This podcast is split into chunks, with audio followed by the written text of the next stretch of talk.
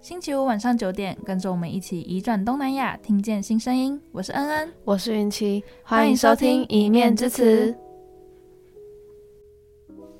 哦，我们这回去到底练多久？对，我们怎么对上了？终于练起来了，现在不用靠眼神就可以就可以同步。对，我觉得很棒，超棒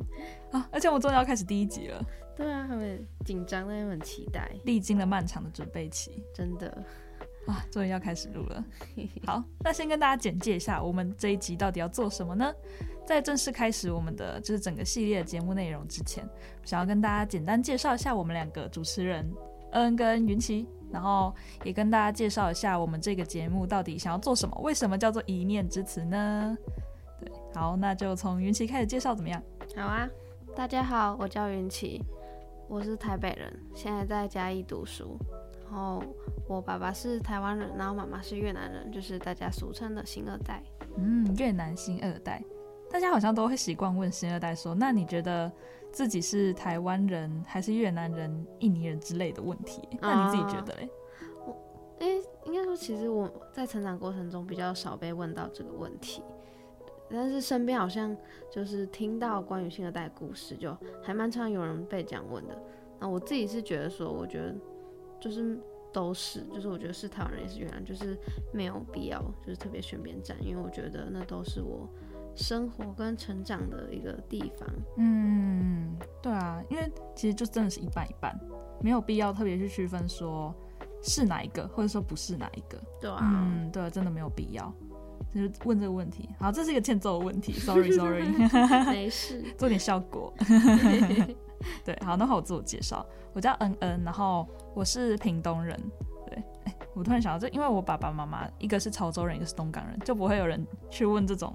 这种认同的问题，嗯、对吧、啊？像是台湾或越南这种国与国的，就比较多人会问，对啊，像我自己是屏东人，然后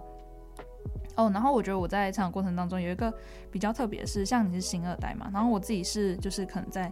屏东啊，然后在我在屏东出生，然后在。呃，台北念大学，然后再到嘉义读研究所。我觉得辗转去到不同的地方之后，会从移动当中会有蛮多的思考。比如说在台北的时候，然后就会觉得哦，自己好像很少回屏东哎，但我确实确确实实认为自己还是一个屏东人，没有错哎。但真的就会比较少回家哎。那你自己呢？你自己会比较少回台北，或是会不会其实蛮少回越南的？呃、嗯，台北的话，就是可能随着我年年纪的增长，就是我。回家的频率也会降低，就是可能从两三个礼拜，然后到一个月、一个一个半月这样子，就是那个呃比较少回家的那个过程中，就是等到我决定要回家的时候，然后每次搭车的时候就会特别的期待跟雀跃，就是会事先规划好，说我这次回家要干嘛干嘛这样。嗯，真的，我自己也是，就是而且我觉得从就是那时候在台北读书的时候，会觉得从台北到屏东是一个很远很远的距离。然后所以就会特意、嗯、特意的去规划说，那我回屏都要做什么做什么做什么，然后要吃什么东西。嗯，哎、嗯，那你这样会不会就是很久回越南一次的话，会不会也就是嗯会特别去规划说，那我回越南要干嘛干嘛干嘛？其实回越南反而比较随性，只是说就是在决定要回越南之前，可能就是会需要一个比较长的准备期嘛，因为就是其实要回去一次可能。久久回去一次，就是你一次抓，可能至少都要抓两三个礼拜。嗯、那你提前一定要规划好，说这个时间，比如说要请假或者是要干嘛，机票什么的。对对对，这些都要事前先想好。嗯、但是如果这些开始都已经规划好，然后都定好的话，那就是在那边，就是我觉得就是随性的玩，就是反正我觉得去那边就是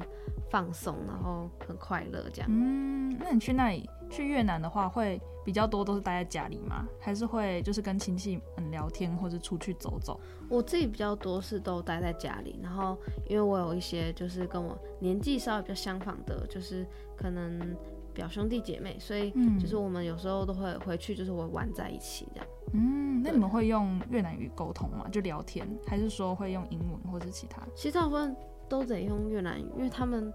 就我之前回去的印象都是他们的英文不太能沟通，就是应该说就是台湾人的英文跟越南语的英文是那个讲起来那感觉就不太会有个腔吗？还是对对对，就是哦尤其是我在那个越南的那个机场，就是那个嗯空姐会广播，然后你就可以明显听到说，哦，这就是 这就是越南的英文，然后就呃，这个单字是什么，我听不太懂的那种感觉。对，所以我就觉得用英文跟他们沟通，就是反而好像会遇到一些瓶颈。我最后想说，算了，我还是直接用越南语沟通比较好。但是可能就是我的越南语就是能力能就是。程度也还有限，所以就是慢慢慢慢在学，就是可能不知道的地方，他们可能会告诉我这样。嗯，那你小时候是会讲越南语的吗？还是是长大之后才开始学？我其实长大开始学，就是每次回去就学一点点，那而且都是通常都从那种可能说吃饱没啊，然后、嗯、日常对话，对对，在做什么，嗯、或是可能家里，因为我家我外婆家那边种了很多的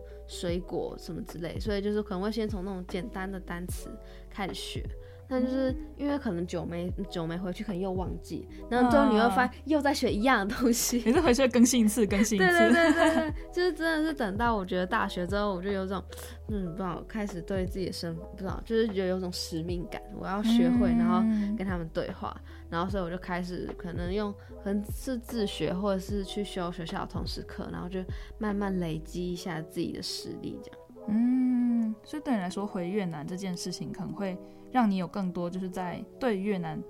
跟越南的关系，跟越南语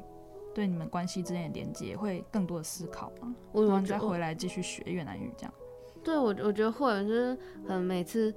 可能因为我我从就是我们是搭飞机的话，是先从就是桃园机场出发，然后到胡志明，然后胡志明就是在越南的那个南部。对，然后到那个过程中，就我们还要再转一个就是长途的巴士，然后到我外婆家在那个省份。对，那其实过程中就是那六个小时。对，你就会边看窗外的风景，然后边想一些东西，就觉得哦，我又回到了这个地方。然后，对，那那那窗外的街景跟台湾的感觉，我觉得是很不一样。虽然就是就是不，我觉得不同地区那给人的感觉就是不太一样。然后我就有种，其实我我还蛮喜欢那种就是。越南给我带给我的感觉，然后我就会觉得说，每次回来我就觉得很期待，就想说说哦，会想象说可能回来这边的话，跟他们会有什么样互动，想要跟他们聊什么话题，这样子，会有蛮多的期待跟想象。对对对，嗯，对啊。那你会觉得越南对你来说是一个熟悉又陌生，但是又比较有家的感觉的地方吗？我觉得会，因为可能在台湾的话，可能虽然就是还是有很多亲戚，然后可是就会觉得说。可能跟他们之间的距离，就是还是会有一定的距离在，就是就比较像是过年过节的时候见个面那种感觉，可能平时我们也不没有特别去关心对方的生活，嗯嗯，对。但是我在回去那边的时候，就是。可以感觉他们就是那种全全然的接纳我那种感觉，就是因为有时候我们我回到我外婆家的时候，其实那时候已经是晚上十十一点。其实照照越南人的作息，就是乡下作息的时候，可能大概八九点、九点十点就差不多睡。我们那回去已经十一点多，就其实已经蛮晚。他们没有，他们就是真的每个人都在那坐在那边，然后。坐在庭院，然后等我们回来，然后那画面就看到，我就觉得超感动，就觉得、嗯、哦，有种就是有人在迎接你回来那种感觉，对对对对，对我自己很觉得很感动。虽然很累，但回去看到大家都在那边等你的时候，对，然后我们团圆的感觉很棒，嗯，就是大家会抱在一起，嗯、哦，听起来很棒哎，嗯，然后加上你后来又学越南语，更可以跟他们聊很多天，对不对？对，但是因为应该因为我是大学之后才开始学，然后我其实好好学之后都还没有跟他们，就是我学好之后还没有回去过。就我们现在都是透过讯息或是视讯之类的方式。嗯，那你觉得学这件事情对你来说有比较能够拉近关系，或者是对你的身份认同这件事有比较有帮助吗？我我觉得会，就是嗯，我们一开始都是用讯息聊天，然后。就会发现说，就是我们，因为我们还是都得用粤语沟通。然后一开、嗯、最一开始的时候，可能就会发现说，就是我他们打什么我都看不太懂。嗯、然后最后就变成是我要请我妈帮我翻译，或者是我自己要一直努力去查 Google。所以一开始就是适应期还蛮蛮蛮辛苦的。可是等到我真的有开始学之后，我就发现，哎、欸，其实慢慢的就越来越顺利。然后就是可能因为原本我有个表姐，她是英文本来就比较好，嗯，所以就是她可能有时候担心我看不懂，她就只用英文跟我讲。可是我就我就不想要，因为我觉得我就是希望我可以用粤语跟她对话，所以我就是让我自己都用越南语跟他对话，那他也慢慢就觉得说，哎、欸，其实我越南语能力好像慢慢比较 OK 的话，他就是会用越南语跟我就是沟通这样子，嗯、对，然后。只是说，我觉得可能用讯息跟用电话那个感觉还是不太一样，就是还是跟面对面有差。对对对，我觉得是，嗯、就是有时候觉得，哎、欸，我好像学起来了，就是自己已经很有成就感。因为其实我在修那个通识课的时候，其实我觉得我算是在里面算是偏如鱼得水嘛，嗯、那种感觉。对，然后我甚至后面还去当了那个主角，哦、我就觉得说，我觉得我应该有进步很多了吧，就是我应该 OK，然后。结果仔细讲电话都发现，呃，你在讲什么？就很模糊，然后想再不要再叫对方讲一次，然后之后觉得，嗯，就最后就进行的太顺利，然后对话可能很快就结束了，就可能五分钟吧，就非常就晚安，就洗澡了，对对对，就其实时间还没到这样，嗯，对。但是我觉得，哎、欸，应该是到这一这一两个月，然后我又重新再尝试，因为我就是暑假开始，就是可能还去，就是可能有上一些关于口说的部分，然后我想说，看可不可以再更进步一点，然后我就发现好像真的有，就我我那时候我就鼓就鼓起勇气就打电话回去，因为以前我都觉得我就讲不好，那我就不不要跟他们讲电话，这样他们就不会对我抱有期待，结果后来发现没有，又失望。对，然后后来我鼓起勇气打，结果发现，哎，其实我们，我跟我像我是打给我表姐，然后我们就进行了大概十几分钟的对话。其实我那个挂电话是真的超开心，而且他那时候在电话里面就跟我讲说。他说你：“你你的越南语进步很多哎，现在都听得懂啦，得到了肯定。对，就觉得超开心。我觉得学语言这种东西，就是当你可以用到，然后有人认同你，就是听得懂在讲什么，我觉得那成就感就真的很大。嗯，而且对你来说，我觉得语言这一块应该也是蛮大，就是你跟妈妈母国的这一块的连接，就是文化啊，或是你们的亲戚的关系。对、嗯，就可以少掉那个你去查 Google，或者是透过妈妈帮你翻译的那一种中间的那一种隔阂的感觉，嗯、就直接打破了。嗯。对啊，直接可以沟通是真的，我觉得会影响蛮大的。因为像你刚刚讲语言的时候，我就想到，因为大部分台湾人其实我们这一辈的啦，就是已经不太会讲泰语了，嗯、然后就会跟老一辈的那个沟通会比较少，连接也会比较少。我刚刚就在想说，我觉得语言这一块真的是一个可以连接，就是你自己跟嗯。呃就比如说像我们的话，如果是讲台语，可能就比较可以连接，就是祖父母那一辈的一些文化，或是他们理解的那些事物，就是一些俚语啊、俗语，到底是在讲什么，这样其实都蛮有意思的。像我阿妈就会常常说什么台湾人要会说台湾话，台湾南宫台台湾威这样子。哦，我自己都讲起来都破破的 就觉得可以跟阿妈用台语聊天这件事情，是觉得你跟他的关系好像要深厚很多的感觉。嗯，就是那个连接是不一样的。嗯。对啊，像我刚刚听的时候，我就在觉得，就是觉得对你这块来说，就是你，呃，学越南语这块，等于就是你在思考你的身份认同的时候，又多去努力的一块，嗯，变成说你可以更主动的去连接你跟妈妈母国这一块越南的部分，这样，嗯，对啊。那刚刚都是在我在讲，就是可能关于我在思考语言跟身份认同的这一块。那想问，嗯，你在可能异地念书的这过程中，会不会有关于这方面的一些思考？嗯，好，哎、欸，确实，哎，刚刚都在讲你的部分。好，换我讲我的部分。前面有略略提到，就是在屏东出生长大，然后在台北念书，然后在台北念大学，然后又来嘉义念研究所嘛。然后我自己是觉得，因为我真的是从小到大，呃，幼儿园啊、国小啊、国中、高中，全部都在屏东，这只是从屏东县变到屏东市的差别。但我们都会讲屏东啊，对。然后我觉得那个。那个感觉其实，我觉得有时候其实是意外的，会蛮深刻的。但我自己记得是有一次很深刻，是我出去台北念书第一个月，然后好像我忘记中秋还是国庆的时候，趁年假赶快回家一趟这样子。对，然后那时候回家的时候就觉得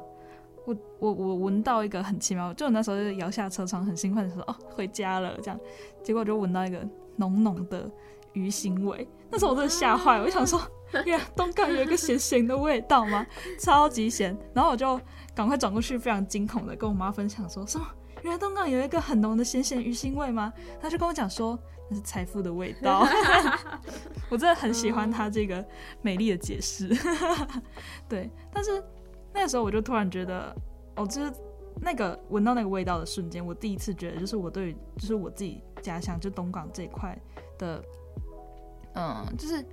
就是它是个渔村这件事情，感觉好像既熟悉又陌生。就是你会觉得对于这块土地认识的东西好像很少很少。就是第一次闻到那个味道的时候，我我的体悟啦，这样子。然后后来在台北读书了，读了四年，也是蛮少回家。虽然我大概已经算比较常回家，就大概一两个月回家一次，这样已经算是我朋友里面偏频繁的。有的是半年回家一次，有的是一年回家一次，这样。对啊，都很久。对，然后像我自己的话是，嗯，后来又再次感受到是，别人就问我说：“哎、欸，你们屏东有什么好玩的啊？说来听听。”然后后来就仔细想一下，怎么？我只想得到吃的，然后说什么小琉球啊，就是一些大家都知道的东西，但其实就比较不会有什么，因为我跟这个地方连接很深，所以我知道一些在地人才会知道的东西，好像就蛮少的，对。然后，但是他们问我在台北的部分的话，我就可以讲出很多，比如说什么啊，大稻埕夕阳不错啊，盐山夜市的东西很好吃啊，又很便宜之类，就是觉得嗯，我对于屏东对东港的认识好像还没有。我对台北的认识那么那么多，这样，嗯，oh. 那时候就觉得哦，好可惜哦，就觉得连接那一块很少。可是，嗯，那时候在思考的时候，就又再回去想，是就觉得自己好像比较像台北人，比较不像屏东人，oh. 就是对于那一块的认识就觉得。好可惜，好难过哦。加上我自己台语又不是非常好，所以就比较没有办法跟长辈们聊啊，或是问一些东港的事情。虽然长辈们会聊，但是我听不懂，就会觉得嗯蛮难过的，就是那个连接少了很多。嗯，对，我刚才想说，会不会大家都觉得就是感觉可能屏东人都会讲台语之类的？嗯，对，会会他们会觉得，因为就是像平常大家听到就觉得哦，好像台北人不会讲台语，好像。不会是一件很奇怪的事情，就可以被。但是南部人，什么台南人啊、屏东人啊，不会讲台语，你就会觉得，嗯，就好像大家会觉得是南部人应该会讲台语的那种感觉。对，就让我想到，其实大家好像也会觉得，就是新二代像应该会讲妈妈母国的语言。嗯，但其实这一块，其实，在台湾早期其实比较是被放掉的，因为像我就听到蛮多人就是会说，就是可能公婆那边就会觉得啊，你干嘛要学妈妈母国语言？因为用不到，干嘛学这样子？对。嗯但现在又有这新南向，就觉得现在大家会妈妈母国的语言呐、啊，新南向尖兵之类的，听起来很很矛盾。就是一开始说，哦，你们就是。就是可能一开始就是家庭关系，可能就说嗯不要学，然后之后后来就说，哎、欸、你们是那个新新新人现在在这人才耶，就是你们应该要积极的学。然后这种你知道吗？就是我因为我有时候就会去查那种移民署的网站，然后之后他跳出来新闻就是什么，呃什么某某某某新二代什么考上移民官什么发愤图强那种，我就觉得这是什么一个励志的故事。我想说为什么那个新二代的故事必须要是照着这个这个脉络走，我就会觉得感到有点疑惑。我觉得主流媒体塑造那个。形象变得很 不知道，就突然变得很正向这样子，对啊，嗯，就好像把他们拱上去的那种感觉，就希望他们成为那个真的是新南向的尖兵。对，可是我觉得学语言这件事情，就是家庭也是一个还蛮重要的一个嗯因素吧，就是你那环境有没有办法让你可以常常接触到，呃，比如说妈妈母国语言这件事情，就是这很因很。因各个家庭而异，就像我妈妈，就是她虽然是会希望我可以会越南语，可是她其实不太会主动就是教我，就通常是我要扒着她，然后问她，她才会说哦，这是哪，这是这个怎么样？她说你自己去查啊，就她并不会主动想要告诉我很多东西，所以变成是我在学习语言这一块，就变成是我要自己去努力做一些事情，我才有办法获得我觉得我想要的东西。嗯，我们家自己在学台语，其实也有点点这样。对啊，嗯，你刚刚整个听下来，我自己觉得其实我们两个啊、其实也跟我们一开始想要录这个 podcast 一面之词的那个初衷是相关联的，是就是我们两个其实都在移动的过程当中去思考了蛮多，就是关于迷惘啊，或是关于我们两个在聊天的时候那个经验的重叠，其实会发现大家其实都会有那样子迷惘的过程。虽然我觉得国与国之间的那个移动跟区域内的移动那个差别，当然是一定是有的。嗯嗯嗯，但是我们就想要分享，就是在像我自己是土生土长台湾人，然后云奇是越南新二代，像我们在成长过程也会有很多迷惘的时候跟思考，无论是身份认同啊，或是对于土地的认同，嗯，那个关系之间，我们是想要跟大家分享，跟跟大家讨论那个迷路的过程。嗯嗯，对，我觉得很重要一部分就是我想要在这边就是让。其他新二代也当中，在我们这边可能也许找到一些共鸣，因为，嗯、我们我我那时候想要做这个一面之词的初衷，就是我希望说，其实因为我在慢，我是从大学之后才慢慢开始，呃，去多接触一些关于新二代的一些议题，然后也慢慢去讲自己的故事，然后我就会发现说，其实。我们生活周遭其实有很多新二代，但是他们不一定会去分享自己的故事，也许是觉得自己的故事很平凡，或是觉得说可能有一些顾虑，然后不敢说出来。那我就希望说，可能也许我们在这个平台上，我们可以分享一些关于新二代的故事，那也许可以让他们产生一些共鸣，就哎，原来我的我的经验其实也是其他人也有，然后或是其他没有什么经验，就哎，我其实觉得很有趣。对，那同时让可能其他台湾人就是也听到，就是更了解关于就是移民工的议题。对，嗯嗯嗯，对啊，我觉得就是新二代的部分，就是我们真的是希望能够有所共鸣。然后在台湾人的部分，就除了更认识移民工族群这一块跟新二代这一块之外，我们也想要分享一个点，是我觉得就是在这个过程当中，其实虽然我们都有迷路的时候，但是我们想要让大家知道是这些时候，也许我们看起来是很平凡、很微不足道，但是它其实有时候会成为很深刻、很重要的生命的养分，就是你在寻找认同的那个过程当中，嗯，就对我们两个来说，其实都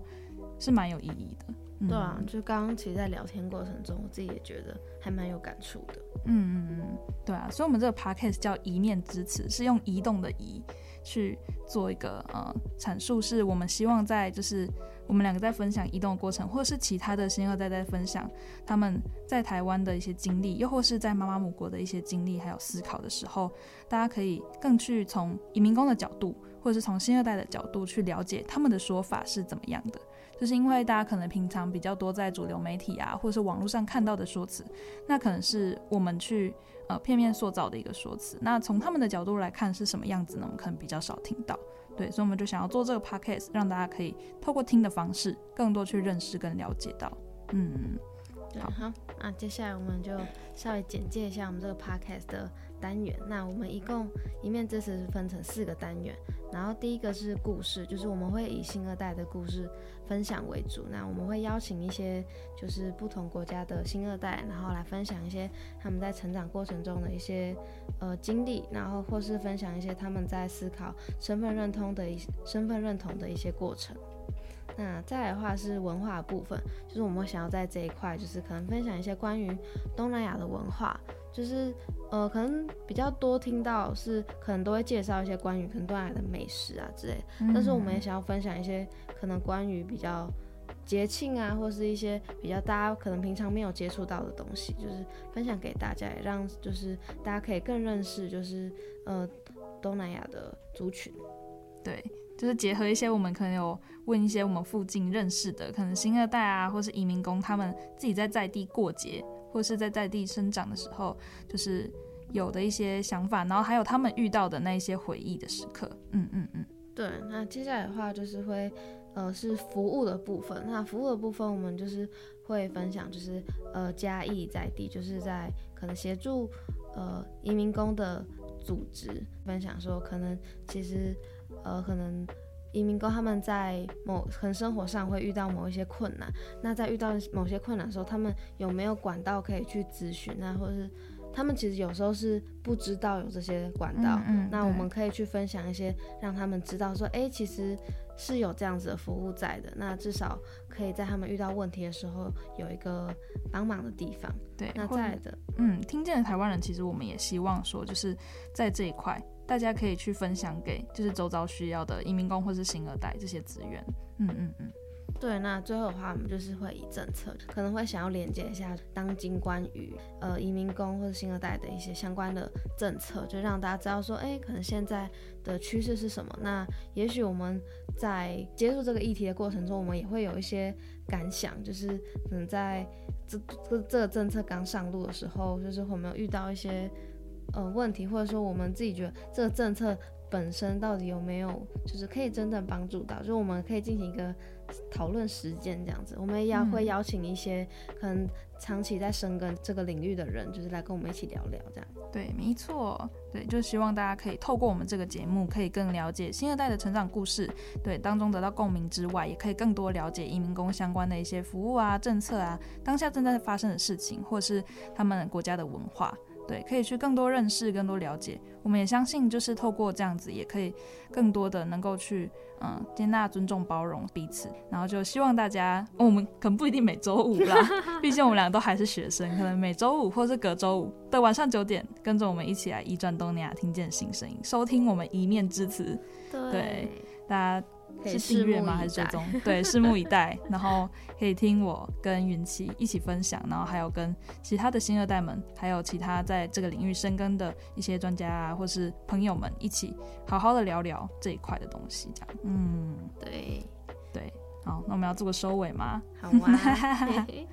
感谢大家的收听，我是恩恩，我是云奇，我们下集再见。